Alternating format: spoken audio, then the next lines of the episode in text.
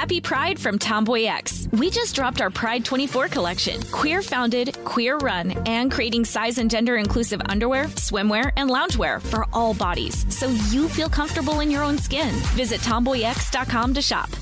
Today's episode is brought to you by Canva. Uh, we are all looking for ways to make an impact at work, but not all of us are skilled in visual design. A Canva helps you get your point across uh, simply and beautifully. It's easy to design Canva presentations, docs, whiteboards, and videos. You start with a designer made template and customize it with your content. Uh, plus, add graphics, charts, and more from Canva's massive media library.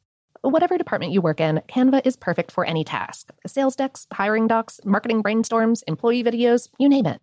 Anyone at work can design with Canva. Start designing today at canva.com. Designed for work. The Kakadu plum is an Australian native superfood containing 100 times more vitamin C than oranges. So why have you never heard of it?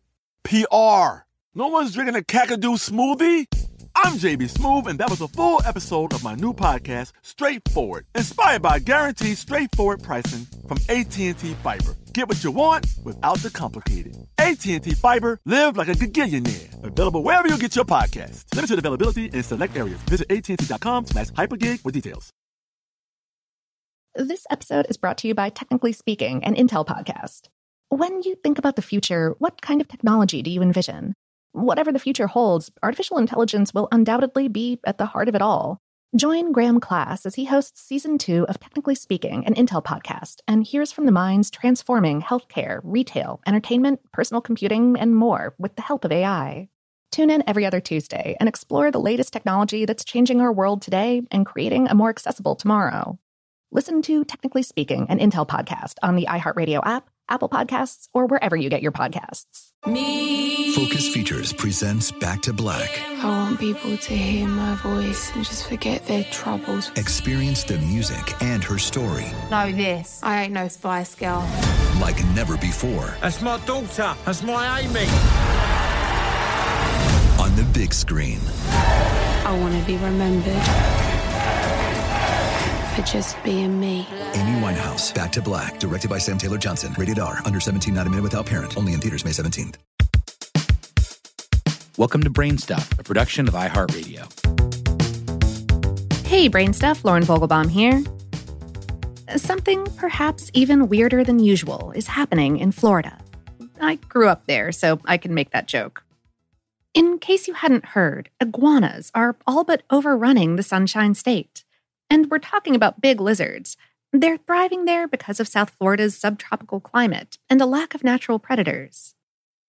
While there are lots of non native saurians trudging through the area, like the fork tongued Nile monitor, the creature we're specifically alluding to here is the green iguana, taxonomical name Iguana iguana. It ranks among the largest lizards in the Western Hemisphere. Adult females can be 5 feet, that's 1.5 meters in length, while the biggest males may reach an impressive 7 feet or 2 meters long from nose to tail tip. An average weight is around 15 pounds or 4.5 kilos, though heavier specimens weighing 17 pounds or 7.5 kilos or more have been documented. And despite its proportions, the species has long been a staple in the exotic pet trade, and unfortunately, a victim of abandonment when they get too big. That's helped these critters spread far beyond their natural range, causing property damage and competition with native wildlife. By and large, green iguanas are herbivores. They may eat insects or dead meat on occasion, but it's fruits and leaves that make up the bulk of their diet. Though to green iguanas, vegetation isn't just a food source. This is a tree loving animal that, given its druthers, spends most of its time basking in forest canopies. Scaling branches comes easily to the lizards. With their long fingers and hooked claws, these guys are first rate climbers. Of course, you don't spend a lifetime in the treetops without taking the occasional spill. Green iguanas have been known to withstand 50 foot, that's 15 meter falls, and walk away uninjured. This species is also perfectly at home in the water. And much like alligators, the animals swim by undulating their tails from side to side. A frightened iguana might also choose to seek refuge below the surface if a predator is lurking about. We're not used to thinking of non avian reptiles as sociable, yet the green iguana is somewhat gregarious. Hatchlings are born in underground nests, sometimes in the vicinity of crocodilians. Baby iguanas stick together, forming social groups with their siblings for mutual protection.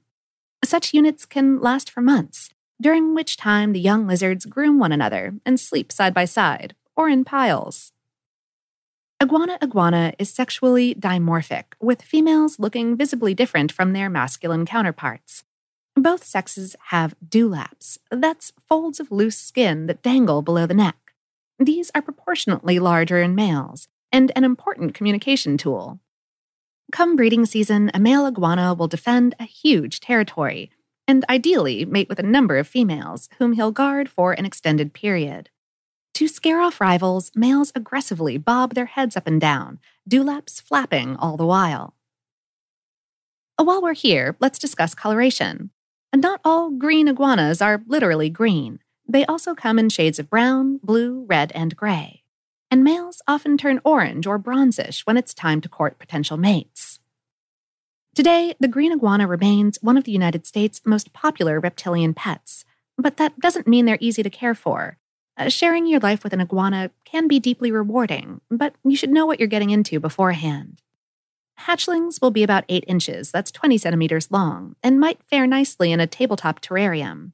But experienced hobbyists recommend that adult enclosures measure at least 6 feet high by 6 feet wide and 12 feet long. In meters, that's about 2 by 2 by 3.5. Before it was artificially introduced to new environments, the green iguana was restricted to Central and South America, along with a smattering of islands in the Eastern Pacific and Caribbean. Uh, back in 1995, at least 15 of the lizards suddenly appeared on a Caribbean island with no pre existing green iguana population. Scientists think the reptiles rode floating mats of uprooted vegetation that drifted out to sea in the wake of Hurricanes Luis and Marilyn. Presumably, the raft bound castaways traveled all the way from Guadeloupe, some 200 miles or 320 kilometers to the south. Unfortunately, when the local climate is favorable, iguana iguana can thrive in places where it doesn't belong. In 1966, the first scientific report on invasive iguanas in South Florida was published. It seems likely that many individuals reached the Floridian Peninsula by stowing away on boats and in shipping crates. America's booming pet industry sure didn't help. In 1995 alone, more than 1.14 million iguanas were imported into the United States. Although it's possible to buy captive bred specimens nowadays, wild caught babies are still being shipped to the US en masse. It's unclear how many free ranging green iguanas are loose in South Florida. More than 7,000 iguana sightings have been recorded by the University of Georgia's Early Detection and Distribution Mapping System since 1998, uh, most of those after 2012. A large percentage of the lizards now running about the state probably descend from escaped or unwanted pets. Ecologists warn that the herbivores are devouring important native plants, including a coastal vine that the endangered Miami blue butterfly larvae feed on. Various flowers may also be at risk, green iguanas have been turning private gardens into buffets. And to add insult to injury, the lizards leave feces on patios, boat decks, and other surfaces. And meddling iguanas are doing a number on Florida's infrastructure, too. And just one iguana caused a 10 minute power outage when it trespassed on a Key West electrical facility in 2018. And West Palm Beach is facing $1.8 million in damages incurred after tunneling iguanas messed up a local dam. In 2019, the Florida Fish and Wildlife Conservation Commission made headlines by encouraging homeowners to humanely kill green iguanas on their property whenever possible. One doesn't need a license or permit to hunt them on public lands. Several worried citizens have also called for Floridians to eat more iguana meat, which is a traditional protein in parts of the Caribbean. Being cold blooded, iguanas have been unable to establish viable populations in northern recesses of the state. Even down south, the lizards occasionally fall victim to chilly conditions. The animals go into paralysis when the thermometer hits 44 degrees Fahrenheit or 6.6 Celsius, which doesn't happen often in South Florida, but did in January of 2020. Another cold snap in 2010 killed off a large part of the iguana population. However, once the weather warms again, most adult iguanas can recover from this kind of temporary incapacitation. You'd do well to keep your distance in the meantime a stirring iguana can really bite.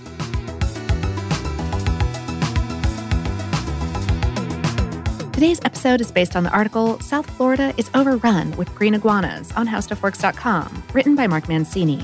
Brainstuff is a production of iHeartRadio in partnership with HowStuffWorks.com and is produced by Tyler Klang.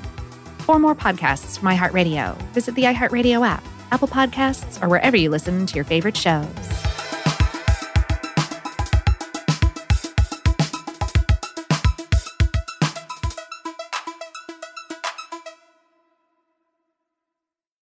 Pride from Tomboy X. We just dropped our Pride 24 collection. Queer founded, queer run, and creating size and gender inclusive underwear, swimwear, and loungewear for all bodies so you feel comfortable in your own skin. Visit tomboyx.com to shop.